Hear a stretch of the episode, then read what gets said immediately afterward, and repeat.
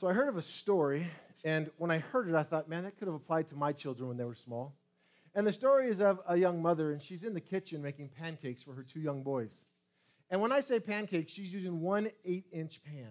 So she's making one pancake at a time. She's flipping a pancake at a time. And her two young boys begin to argue who's going to get the pancake first? They want to know is it going to be mine or is it going to be mine? Who gets it? So the two boys are going at each other. So mom thinks this is a great lesson. And she turns to the boys and says, Boys, do you know Jesus taught a lot about this? About loving others, about putting others first? I want you to think about Jesus, boys, and what would Jesus do in this situation? So the two boys just looked at each other. And the older boy goes, I got it. He looked at the younger boy, or his younger brother, and says, You be Jesus. now, if it's too early for that, the reality is that happens a lot in our Christian lives.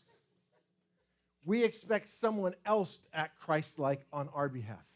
That rather than us doing what Christ has commanded us to do, it's you be Jesus. But Christ has set an, an example to follow. And this morning we're turning to John chapter 13, which is a part of John where we see Jesus washing the disciples' feet. And now, don't raise your hand and don't tell me all the different stories, but I'm sure you've been in a church or at a retreat where they took out a wash basin, filled it up with water, and then had people washing each other's feet. My question is is that what Jesus was teaching us to do? Was he setting up an ordinance for us like, like baptism and Lord's Supper? Was he saying that we should take out a wash basin and come in here and take off your shoes and let's wash each other's feet? Some of you are shaking your head saying, no, that's not what he was doing. However, there are churches that teach that. You might have been in one. And you might have even experienced something like that and come across or come away with a good point that that was a really humbling experience. Either washing someone's feet or having your own feet washed by somebody else. But do you know what's different today than it was a couple thousand years ago? I'm looking around and most of you have shoes on. And I'm looking outside and we have concrete and asphalt and other things. It's not all dirt. But wherever they went before, they were in sandals. And when they showed up, their feet would be dirty. And it was a job to go and clean those feet. Anytime you read that they're eating in Scripture, they're not sitting in a chair like you are. You'll read they're reclining at table, which means they're on their forearm, feet are stuck out, and guess what? You don't want those grubby feet in your face. So foot washing was common. So this morning, if it is in fact not something that Jesus was saying 2,000 years later, he really wants his people just to take out a wash basin and wash each other's feet, then what exactly is he going to be teaching us in this text this morning? He actually speaks while he is washing feet. And in speaking, he tells us exactly what he wants us to learn. He's going to convey it that we're to take away three things from this this morning. One is humility, and we'll talk about that. The second one is holiness, and the third one is happiness. You ever read in Scripture where it says, Blessed are they? It means happy are they? Happy are they? So this morning, if you would open up your Bibles to John chapter 13, we'll be looking at this passage of John chapter 13, verses 1 through 17 this morning. I'm going to go ahead and read it all together so you get it in, in its context of what's going on. We read, starting in verse 1 Now, before the feast of the Passover, when Jesus knew that his hour had come to depart out of this world to the Father, Having loved his own who were in the world, he loved them to the end. During supper, when the devil had already put it into the heart of Judas Iscariot, Simon's son, to betray him, Jesus, knowing that the Father had given all things into his hands and that he had come from God and was going back to God, he rose from supper. He laid aside his outer garments and taking a towel, he tied it around his waist. Then he poured water into a basin and began to wash the disciples' feet and to wipe them with the towel that was wrapped around him. He came to Simon Peter, who said to him, Lord, do you wash my feet? Jesus answered him, What I am doing, you do not understand now, but afterwards you will understand. Peter said to him, You shall never wash my feet. Jesus answered him, If I do not wash you, you have no share with me. Simon Peter said to him, Lord, not my feet only, but also my hands and my head. Jesus said to him, The one who has bathed does not need to wash, except for his feet, but is completely clean. And you are clean, but not every one of you. For he knew who was to betray him. That was why he said, Not all of you are clean. Verse 12. When he had washed their feet and put on his outer garments and resumed his place, he said to them, Do you understand what I have done to you? You call me teacher and Lord, and you are right, for so I am. If I then, your Lord and teacher, have washed your feet, you also ought to wash one another's feet.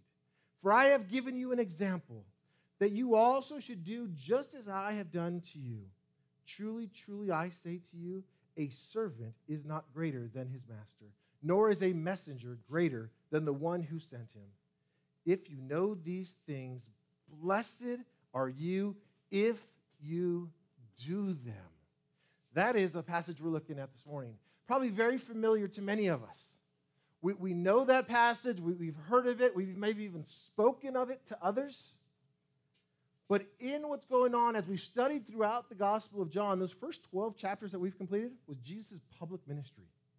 And now he turns to his private ministry of just his disciples. Chapters 13 through 17 is just him and his disciples.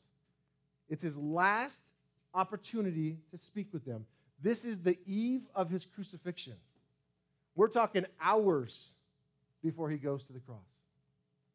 I think, what would Jesus tell them if he knows he just has a little bit of time left? What would he show them? What would he demonstrate to them? This morning, the title of the sermon, if you're taking notes, is Following Christ's Example. But I want to be very careful with that title this morning. We have to be careful because there are some people that say Jesus only came to earth to be an example for us. And I hope you know by now, if you've been with us through the Gospel of John, that is not correct. That is not correct at all. His main objective was to seek and save that which is lost. He came to save sinners. And guess what? We're a room of them here this morning. But that was his main mission. He came to offer himself on the cross to pay the sins of the world. For all who would believe in him to have their sins forgiven, that they would be cleansed, that their sins would be washed away. And three days later, he would rise from the grave, conquering sin and death, and that his righteousness would be accounted to all those who believe in him. So not only would they be forgiven of sins, but also receive his righteousness. Jesus, as he walked on earth, he fulfilled the law. He obeyed every commandment. And when he died and rose, all of that righteousness was given to us as though we had done that. Now, I'm looking around at some of you, and I know you pretty well, and I know that we have not done that on our own. That we have fallen short of the glory of God. But Christ fulfilled the law on our behalf. I say all of that, and some of you say, Pastor, you have said that every single week as we've gone through this study of John. Yes, because that's what this entire gospel is about. And this morning, as we turn our focus to an example of Christ, I want you to make sure you don't leave here just saying Jesus came to be an example. He came to be Savior, He is Lord. But this morning in our text, He is leaving an example. And from that example, He is teaching through it. So again, if someone asked you why He came, He came to save. That's primarily. He came to give hope. He came so we could be forgiven. He came so that we would have eternal life. But we also this morning see an example. You guys see the weight of these? Savior. Way before you ever say he came to just set an example.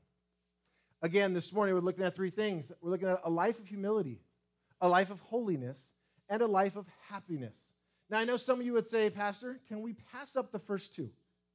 Can't we just jump over the humility part and the holiness part and just get to the happiness part. Because, quite frankly, don't we just want to be happy?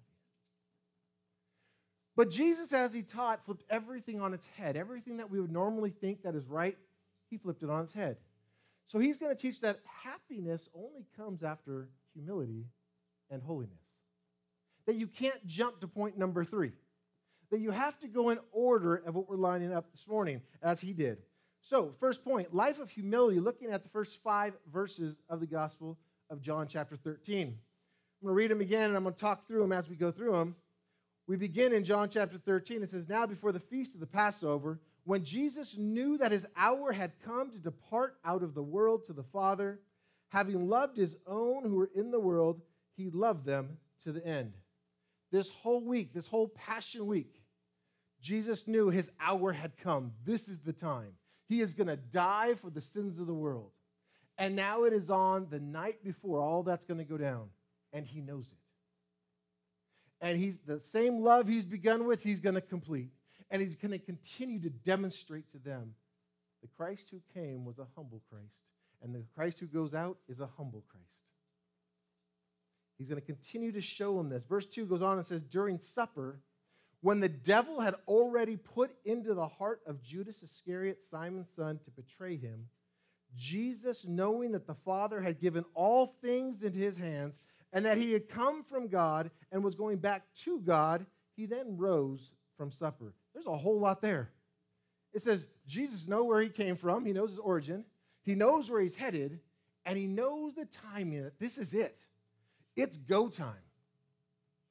And because it's go time, he's now going to teach something. Now, in the culture, foot washing should have been something that these gentlemen, these humble, as we would call them sarcastically, followers of Christ, would have said, Oh, I'm here first. You know, I'm going to wash everybody else's feet coming in. Because it was contrary to the culture. No one would actually do that. It was the lowliest of jobs. Not even a Hebrew slave would be required to wash feet, only a Gentile slave. It was seen as the lowliest thing. But if they were getting it, if they were seeing Christ in his humility, they would have volunteered to wash feet. But guess what? They're not. As a matter of fact, we glean from the other Gospels, Luke tells us exactly what was going on at the supper. Do you know what the guys are talking about? Who's going to be the greatest? Which one of us is going to be the greatest? Completely the opposite of what Jesus has demonstrated, what he's taught them, and what he's about to teach them. So, in the midst of the, the hubbub going around of them arguing with each other, who should be the greatest? Jesus rises up. He stands up, and we read here what he does. He rose from supper, he laid aside his outer garments, and taking a towel, he tied it around his waist. He takes on the clothing of a servant and then he poured water in a basin and began to wash the disciples' feet and to wipe them with the towel that was wrapped around him. You ever had something happen where you were just completely humbled by what somebody does? When you know that you should have acted or done something a certain way, and someone does it to you, and you think, that should have been me. I should have been doing that. Well, I would love to say that's what we see in the scriptures happening to these guys. But instead, they are so wrapped up on who's going to be the greatest, they still don't get it until it gets to Peter, and we'll pick up on Peter in a little bit. But Jesus literally takes on the form of the lowliest slave, begins to wash their feet, and one after another, we don't see anybody saying anything. If it was anybody in that room doing that, it should have been them. But Jesus sets the example. Jesus humbles himself in the midst of all their arguing, he takes on the lowliest role of the lowliest servant. For as superior to wash the feet of an inferior was unheard of in Jewish and Roman culture. That was unheard of. So, Jesus being Lord and God, for him to do what he did, completely unheard of. He was the King of kings, he was the Lord of lords. He is that. And he could come to earth in any way that he desires. He could come and command all that he desires. He has all authority in heaven and on earth. But instead, he comes in complete humility. Complete humility. I like the way that Paul the Apostle describes this in Philippians chapter 2. In Philippians chapter 2, starting in verse 5, we read, Have this mind among yourselves, which is yours in Christ Jesus, who, though he was in the form of God, did not count equality with God a thing to be grasped but emptied himself by taking the form of a what? A servant. Being born in the likeness of men, And being found in human form, he humbled himself by becoming obedient to the point of death, even death on a cross, to die like a criminal, even though he was innocent. Therefore, God has highly exalted him and bestowed on him the name that's above every name. What was that whole thing about? What was Paul describing him as? A humble servant. That though he being God in human flesh, humbled himself to be a servant of all. Even Jesus, speaking of himself in Matthew chapter 20, verse 28, says, Even as the Son of Man came not to be served, but to serve and give his life a ransom for many. This is Jesus. The one could command anything, anybody to do anything. He can command the rocks to praise him. He can command anything of all of his creation, and yet he comes and takes on the lowliest place. These are the final hours that he has with his disciples. And what he does, he shows them again.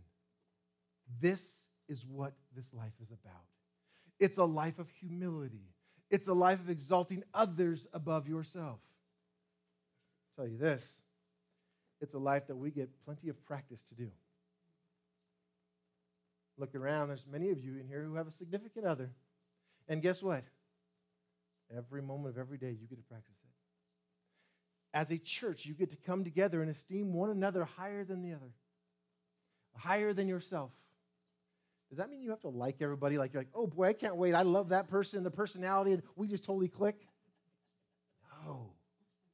It means instead I'm to put on the mind of Christ and to humble myself to come and esteem them. Look, I doubt that you like all people at all times. Even somebody you think is fantastic, there will be times that you don't think they're so fantastic. But you're to humble yourself and to demonstrate humility to them as Christ did. Christ came to earth in humility, he served in humility. Even the example here, towards the end, he's still serving in humility, washing their feet. Again, not even what a Jewish slave would be required to do. Jesus takes on that role. He set the example of living in humility. Luke chapter 14, verse 11, this is what Jesus taught about this. Jesus said, Everyone who exalts himself will be humbled, and he who humbles himself will be exalted. Do you know what we naturally crave? Exaltation. Exaltation. And, and, Jesus teaches if that's what you desire in this life, if that's what you're chasing after, is to promote yourself, exalt yourself, make yourself feel superior than others, then you will be humbled. But, he says, if you humble yourself now, then when you stand before him, you'll be exalted. It is a life of humility, it is a choice of action. Listen to this. This goes so counterintuitive to everything we think. Jesus taught in Matthew chapter 23, verse 11, the greatest among you shall be your servant. What's that mean? You'll be the servant of all. You want to be great? Be the servant of all. It is not who, who looks the best on the outside. It's not who says the greatest things on the outside. It's those who are serving, those in humility that are going and serving others. Church, I want to encourage you inside of this body, think of somebody in the church that you say, you know what? That's a person I don't often reach out to. That's a person I don't really mesh with. I don't click with them. Maybe that's the exact person you're to live that life of humility with by reaching out to, of being Christ to them. You know, we think of Peter. When you think of Peter in Scripture, he often suffers with foot and mouth disease. You guys know what that means? Usually he just sticks his foot in his mouth. But this same Peter would later write some amazing things. In 1 Peter chapter 5 verse 5, Peter writes, "Clothe yourselves all of you with humility toward one another, for God opposes the proud but gives grace to the humble." You guys hear that? What, what side do you want to be on? Do you want to be on the side that's a recipient of God's grace? Or do you want to be on the side that he opposes you and says, I don't even know you? It's demonstrated by humility. I ask you this question, and I think I could ask. I think, think too many of you will get upset with me, but when, when you exalt yourself over somebody else, who do you think you are? I mean, I mean, just think about it. If I see myself as greater than somebody else, what do I believe about myself? I'm something, right? But I'm not just talking about me, I'm talking about all of us. Are there not times that you think, I'm not that person or I'm better than that?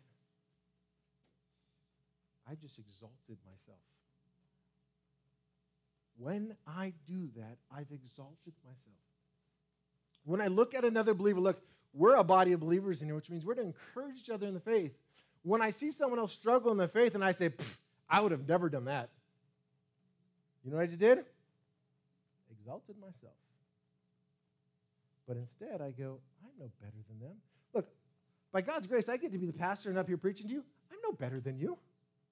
We're the same. We're needy recipients of God's grace. We are all in the same boat. And we're all pushing forward to follow Christ. We're in this together. But when I, as a pastor, belittle you and say, there they go again, woe is me. Self exaltation. When you, as a member of the church, look at somebody else and go, oh, there they go again, you've exalted yourself. Church, do you understand that God gets glory when we are united and doing what He's commanded us to do? That in humility, we're to serve one another, to build each other up. In Scripture, and I didn't put it in the sermon this morning because I thought it would be a long time, but there are 31 one another's of how we should be treating each other, of ways to serve one another, which I believe Pastor Manny in a Sunday school class has gone through that list and probably has a copy of that if you want it, but then you're accountable for it all too. No more ignorance. You get the copy. These are all the one another's, how we are responsible to serve one another in the church. To no longer be exalting ourselves in self exaltation, but instead to humble ourselves so that God will lift us up. The second part of humility, though, Jesus rolls it over as he's going through this teaching, and he's talking about holiness next. The life of holiness starts with humility, and it goes straight into holiness. Looking at verses 6 through 11. This interaction is going to take place between Peter and Jesus, but the disciples are all there. They're in earshot. They hear what's going on. And this is where we're going to see Peter again stick a foot in his mouth. And I love what Kent Hughes said about that. He says, Sometimes the only time Peter opened his mouth was to change feet. I thought that was funny. Foot and mouth, then another foot and mouth. But you know what I like about Peter? He says what's on his mind. He doesn't do it in a venting way. It's just he doesn't fully understand. To him, this is what he sees. And it gives him opportunity to be corrected. And when he's corrected, he doesn't get all upset. He's like, whoa, okay. And you'll see the way he just completely flips on this one as we look at it together. Look at me with starting in verse 6. So Jesus is going disciple by disciple, and he comes to Simon Peter. And Simon Peter stops him. He says, Lord, do you wash my feet?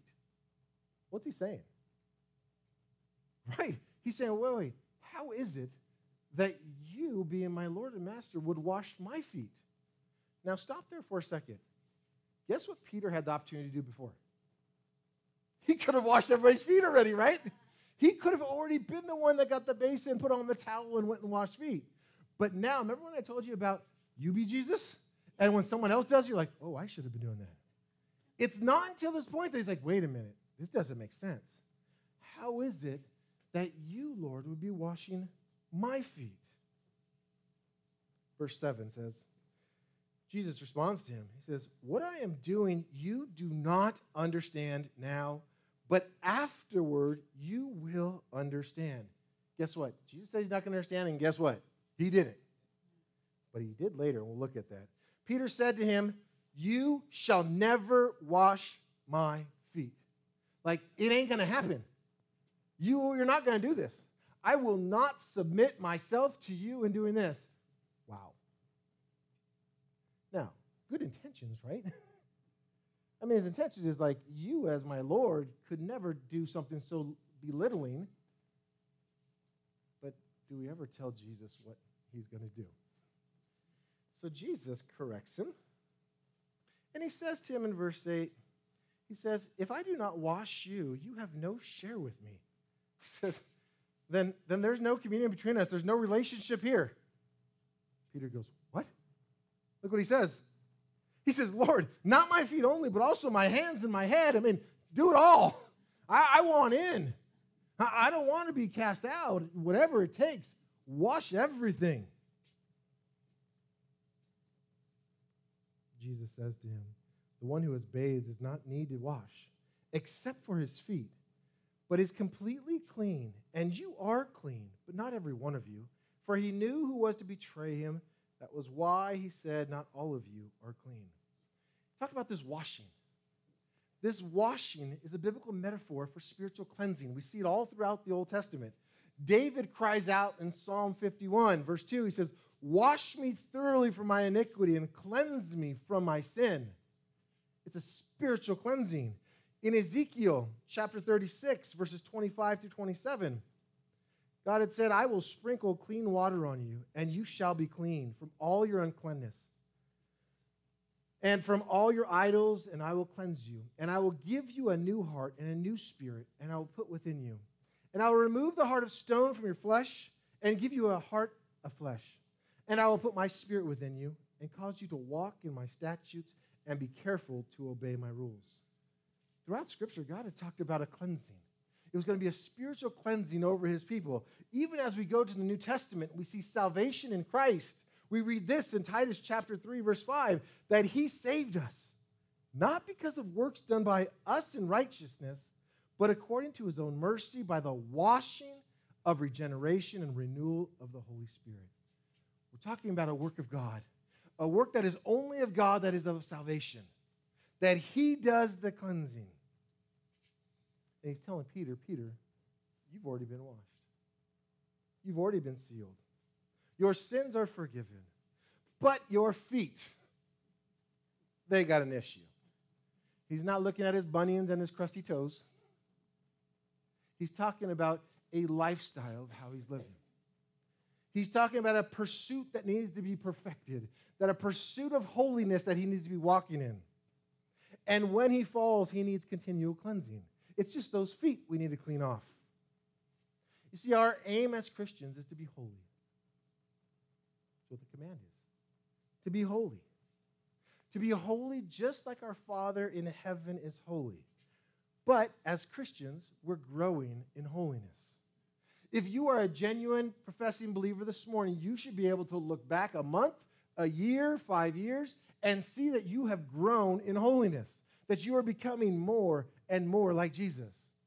If you look back to the day you said you began following Christ and you look the same, here's the good news start today. The Bible says, repent and believe. Turn to Him today because there is no evidence of salvation in your past. This is the fruit of your salvation, is the transformation that you once walked in darkness, but now you're walking in light. Church, it's not a perfect road. There are times we stumble and we need to be cleansed again.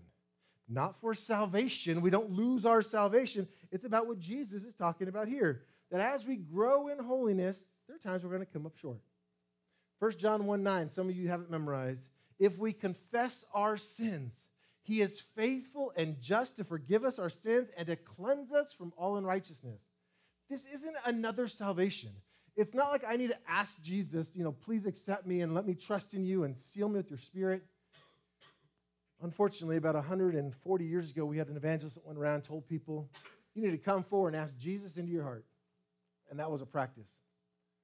That's a really weird practice that many churches still believe in. Nowhere in Scripture do you see that. We're to believe, we're to repent and believe. We're to follow Christ. But there are people that when they stumble and they fall into sin think, because of this practice, well, I need to ask Jesus into my heart again. Like, I need to be saved all over again. I need to be born again, again. Church, if you're born again, you're born again. You're a child of God. And now, as you walk, and if you stumble, you confess that sin and turn from that sin. That is growing in holiness. That what I just stepped into was not pleasing to God. Oh, God, forgive me. I turn from that and I keep following you. Isn't there great hope in that? Could you imagine if we stumble and fell and you're done? Cut off? It doesn't work like that. But for the believer, the pursuit is holiness. It's communion with God to walk with our Lord. And unconfessed sin in our lives hinders that relationship. It grieves the Holy Spirit of God. Genuine believers should desire to please God. This morning, if you're a believer in Christ, there should be a desire to please Him. If you're sitting there and you're like, pastor's opening his mouth, words are coming out, but I have no clue what he's talking about, then your response this morning is to repent and believe. Step one repent and believe. And there's hope for you. But if you're here this morning, you say, Pastor, I know what you're talking about. But the moment I turned to Christ, all of a sudden there was new desires. I wanted to please Him instead of myself. Then you're on this road. You're on this pursuit of holiness. Jesus continued to teach that pursuit. You know, this foot washing held a lot of Old Testament symbolism. The, the priests in the Old Testament, when they were consecrated, when they were set apart as holy, they were bathed all over. Water was all over their body. And that was done only one time. One time, it was never repeated again. But as they went about their daily ministry and their daily priestly duties, they would have to go out and wash themselves, their hands and their feet, as a, a cleansing before they went into the holy place. Why? They were, set, they, were, they were consecrated once and for all, but then there were still defilements along the way. Is that not like us? That as Jesus has forgiven us, cleansed us from all unrighteousness, that there's still defilement in this world. That as we walk the straight and narrow on this path of righteousness, there are ditches on both sides. And if you step a little bit this way, Lord, forgive me. I turn from that. Step a little bit this way. Lord, forgive me. Thank you for putting me back on. His grace continues to push us forward on this path. Christians are to pursue holiness. I've heard this argument. I'm going to share it with you. There are those who say, God doesn't really expect me to be holy. I mean, I'm only human. Maybe you're saying that. Like, does God really require that? I mean, th- does holiness even matter? Do you know that scripture says that without it, you will not see the Lord? That holiness, you're not going to see the Lord. And while God is holy, guess what? We are not. But something magnificent happens to those who repent and trust in Christ. You'll see this term in the Bible being in Christ, in Christ. You ever seen that? People even talk about being in Christ. What does that mean? It means positionally, I am no longer just Robert in this flesh, I am in Christ positionally, which means being in Christ, I'm also holy. Now, some of you go, Pastor, come on now. come on now. It's a positional holiness. But the New Testament emphasized a pursuit of holiness as well, a practical part of living out that holiness. That positionally, I'm in Christ, I'm in His holiness, but now I'm to pursue living that out. The theological word for this is sanctification.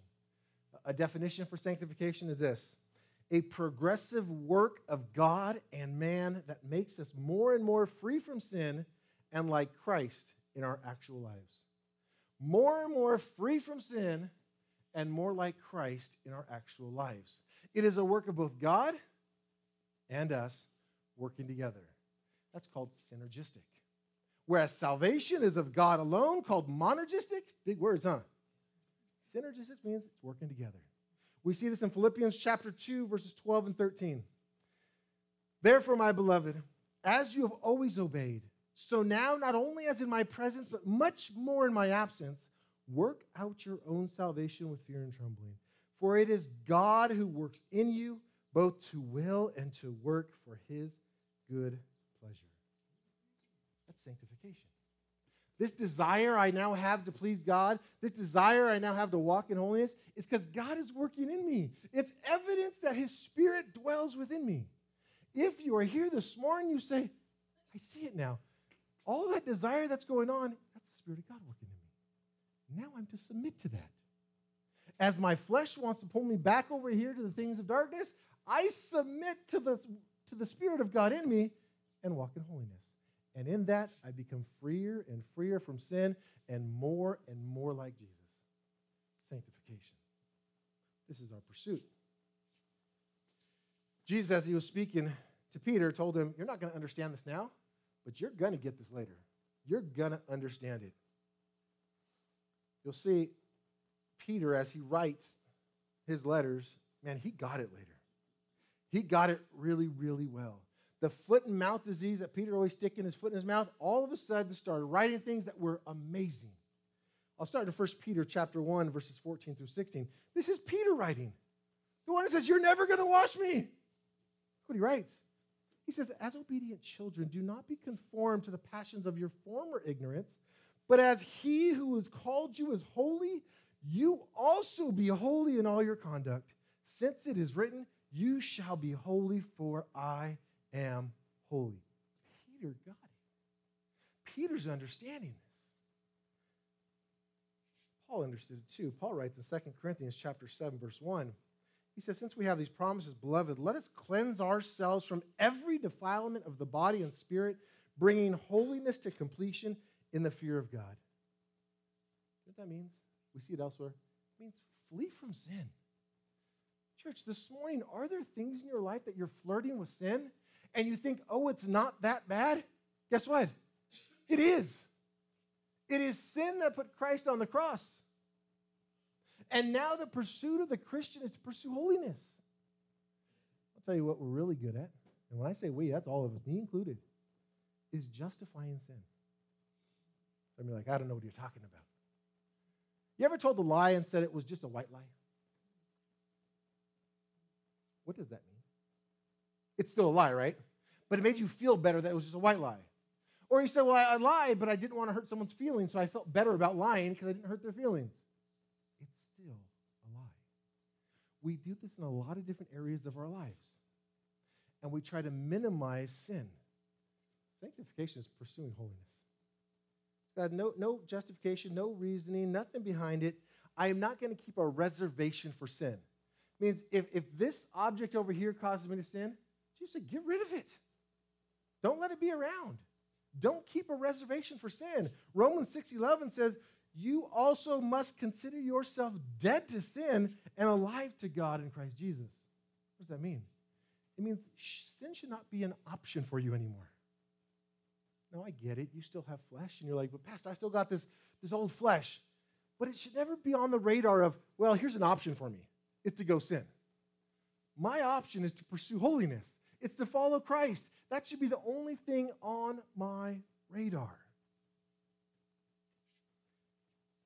And we read in 2 Timothy chapter 2 verse 21. Therefore if anyone cleanses himself from what is dishonorable, he will be a vessel for honorable use, set apart as holy, useful to the master of the house, ready for every good work. Why do I share that? Because I'm guessing this morning there is somebody in here who is in currently some type of practice that you know is dishonorable for God. You know you're living a certain way, you've, you've accepted a certain pattern of sin, and the word says, turn. And you go from being dishonorable to being honorable. Turn from that and turn to Christ. Again, started by saying Peter got this. It wasn't just that one sentence that Peter said in 1 Peter chapter 1, verse 18 and 19. Peter writes, knowing that you were ransomed from the futile ways inherited from your forefathers, not with perishable things such as silver or gold, but with the precious blood of Christ, like, a, like that of a lamb without blemish or spot. He says, You were purchased. You were purchased with the blood of Christ. Peter's getting it.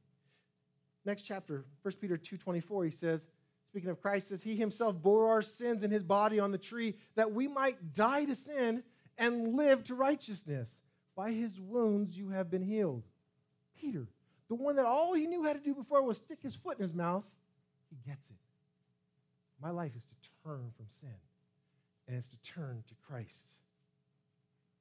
He says in chapter 3, verse 18 For Christ also suffered once for sins the righteous for the unrighteous, that he might bring us to God, being put to death in the flesh, but made alive in the spirit. Church, over and over again, as you see this pursuit of holiness, it means I must put this flesh to death. Now, now hear me. He doesn't say commit suicide. He's talking about an act of the will. That instead of submitting to my selfish carnal desires, I'm going to submit to the will of God. Not my will, but thy will be done. Before we move on to our third point, just a little side note. The side note is that habitual sin that's never been repented of may indicate whether you are not truly a believer. I'll say that again. If there's habitual sin in your life that you have never turned from, it may be an indicator that you are not genuinely saved. We read this in 1 John chapter 3 verses 9 and 10. It says no one born of God makes a practice of sinning. This means habitual sin. It means that's your lifestyle. Not that you, you fell into it, but this is you. You're known as this person. It says, No one born of God makes a practice of sinning, for God's seed abides in him. He cannot keep on sinning because he has been born of God. By this it is evident who are the children of God and who are children of the devil. Whoever does not practice righteousness is not of God, nor is the one who does not love his brother. Now, before you go, wow, Pastor, you're just going like fire and brimstone and you're just like laying it on heavy. No, this is the reality. This is the patience and goodness of God that He would tell us these things of examine yourself. Do I see the Spirit of God moving me and along this road of a life of holiness? Or do I completely dismiss holiness and think somehow I'm going to stand before God and say, We're good, right? The only way I'm good with Him is based upon Jesus. And if I have not repented and received Christ, I'm not good with the Father. But when I do turn and I receive Christ, I receive His Spirit. And that Spirit will testify about that. Church, we've talked about a life of humility, and I get it. Not exactly what we all want to hear. And then we compile that with a life of holiness. Like, oh, we thought it was hard enough when we talk about humility, but they're intertwined. When I humble myself, it means I'm not always thinking about myself. in fact, I'm not thinking about myself at all. I'm thinking about Christ. Well, if I'm thinking about Christ, guess what that does to my walk of holiness? Puts me right in line with it. But if I don't go back to point one and I'm not walking in humility, but I'm walking in pride, guess what I'm thinking about? Me, myself, and I. An option to sin. So it starts with humility. And then it goes to this walk of holiness. And lastly, Jesus is going to talk about a life of happiness. You're like, can we just start there and skip the first two? But he's going to predicate it on the fact that you're walking humbly and holy, and the result of that, happiness. How many of you have chased after, raise your hand, how many of you have chased after happiness on your own and realized it's not at the end of the rainbow? It's like you've tried, right? You, you've gone after the things you thought was going to make it happen. I did the things the world told me if I just do these things, then I'll be happy. And I realized maybe I was for like a short bit. You know, like when I bought that car and I was so happy until that first door ding, and then I wasn't happy anymore. I was really upset. But I think all these different ways go after happiness. Jesus is going to teach. It's a whole different route. We'll finish that point number three life of happiness. Starting in verse 12 of John chapter 13, Jesus, it says, uh, When he had washed their feet and put on his outer garments, uh, he resumed his place as he comes back to the table. And now he talks and says, Do you understand what I have done to you? Verse 13 You call me teacher and Lord, and you are right, for so I am. If I then, your Lord and teacher, have washed your feet, you also ought to wash one another's feet. For I have given you an example that you also should do just as I have done to you. Truly, truly, I say to you, a servant's not greater than his master, nor is a messenger greater than the one who sent him. If you know these things, verse 17, blessed are you. Is that where it stops? If you know these things, blessed are you? Ah, there's more to that. It's not just if you know these things, happy are you, blessed are you, but it's if you do them. If you practice these things, happy are you, blessed are you. Well, what's he talking about? Because we see in here, he speaks again of this example of washing one another's feet. So, anybody want to be happy? Is he saying go get a, a wash basin and start washing the feet? Not what he's saying. He's saying humble yourself before God and before one another. Esteem others higher than yourself. That's what he's speaking of here. This example he gave us is an example of a life of humility. That it's not beyond me to come into a church and say, man, what could I do? Oh, there's trash over there. I'll go pick up the trash. Are you above that? I sure hope not. You say, well, well, Pastor, you don't know my qualifications. You don't know how many degrees I have and how many years of, of experience I have. And I, uh, picking up trash, that's way too menial. It wasn't for Jesus. He took on the lowliest of tasks. So, the question is in humility, how are you esteeming one another? How are you lifting up one another? Because Jesus says, if you practice these things, happy are you. Happy are you. It's amazing how much marital counseling I get to sit through. And the biggest factor in the marital counseling is pride. That you have two people that come together and butt heads the whole time because both of them want their way. My way's better, no, my way's better, and boom, boom. But when they submit to walk like Christ and humble themselves before God to esteem each other, guess what? All of a sudden there's unity. Wow, amazing. Just like Jesus said. He says, I've set an example for you. Humble yourself. Don't think you are above anything. Humble yourself to the point of being a servant. I love what he says here. He says this in verse 16. He says, Truly, truly, I say to you, a servant is not greater than his master. Stop there. Who's our master? Jesus. You ever called him Lord? Lord means master. Okay? He's our master. What position as master has he taken? A servant. He's taking on the lowliest of servants. And he says, and now us as his servants, we're not better than that. We're right there with them. We take on the lowliest role of the servant. Have you ever looked at somebody who you saw serving others, esteeming others, loving others, walking in holiness that you went, oh man, that's a horrible life? You look at somebody who's in peace, someone who has joy. All they care about is walking and pleasing God. There's no other cares in their life. It's to humble themselves, it's to walk in holiness, and blessed are they. Church, there's no other formula. There's all these things the world tells us this is how you're going to be happy. There's preachers on TV saying, hey, buy my book. This is your best life now. Your best life now is to humble yourself and to walk in holiness and to please God. But you won't find it in his book, it won't be there. James puts it this way James in James chapter 1, starting in verse 22, he says, Be doers of the word. Church, what does it mean to be a doer of the word? Well, it means to do it. He's going to explain it. Don't be a hearer only. Do you remember what we read at the end of our, our text?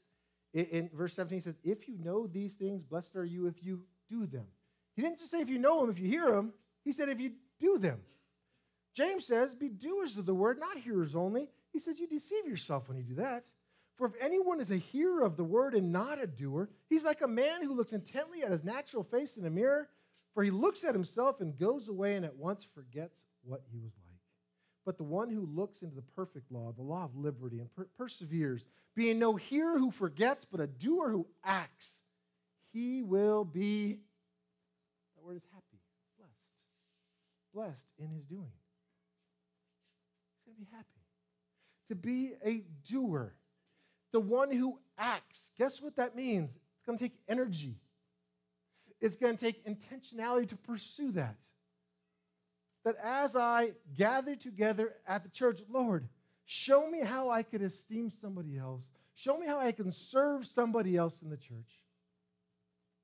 There are so many of us who think of church in a, in a consumerism way. Like, what can I get out of it? What's in it for me? Oh, that preacher, he definitely preached a dud today. What are you doing on the way here? How are you praying? How are you preparing yourself? Is it, oh God, help me to walk today in a manner that pleases you, a manner of humility, a manner of holiness, that I would build up. The word is edified, that I would edify the body today as I gather with them. Do you know that God desires to use you as we gather together? Say, Well, I don't have a formal title. You don't need a formal title. You have the best title of all it's a child of God. You've been adopted. And now you're actively part of the church. In Luke chapter 11, verse 28, and I hopefully won't throw too many at you. This is it. We'll close with this. We read this. Jesus says, Blessed rather are those who hear the word of God and keep it. They hear it and they keep it. Do you want to be happy? My guess is you do. Most people, when they come for counsel and they want some biblical counsel, the first thing they say is, I'm just not happy. Jesus set an example. And in that example, he taught about a life of humility and a life of holiness. And by doing those, a life of happiness. Maybe you have a job, maybe you have a loved one that you, you like to work hard for that employer or for, or for that loved one, and you really enjoy it when they say, Well done. When they say, Hey, I really appreciate what you did. What happens if your eyes turn to the Lord and saw that whatever you do, you're doing unto Him? That you would hear from Him one day, Well done, my good and faithful servant. That's putting on the mind of Christ to focus, to go that way. I'm going to walk in humility. I'm going to walk in holiness, not by my strength, but by His. I'm going to submit to His work in my life. And by that, blessed am I. And everything I've tried to pursue in life now has been flipped on its head, and now I'm dying to self, walking to please God, and yet I'm the happiest I've ever been. I have the most joy and peace that I've ever experienced because it's exactly as Christ has taught us how to live. Let's pray.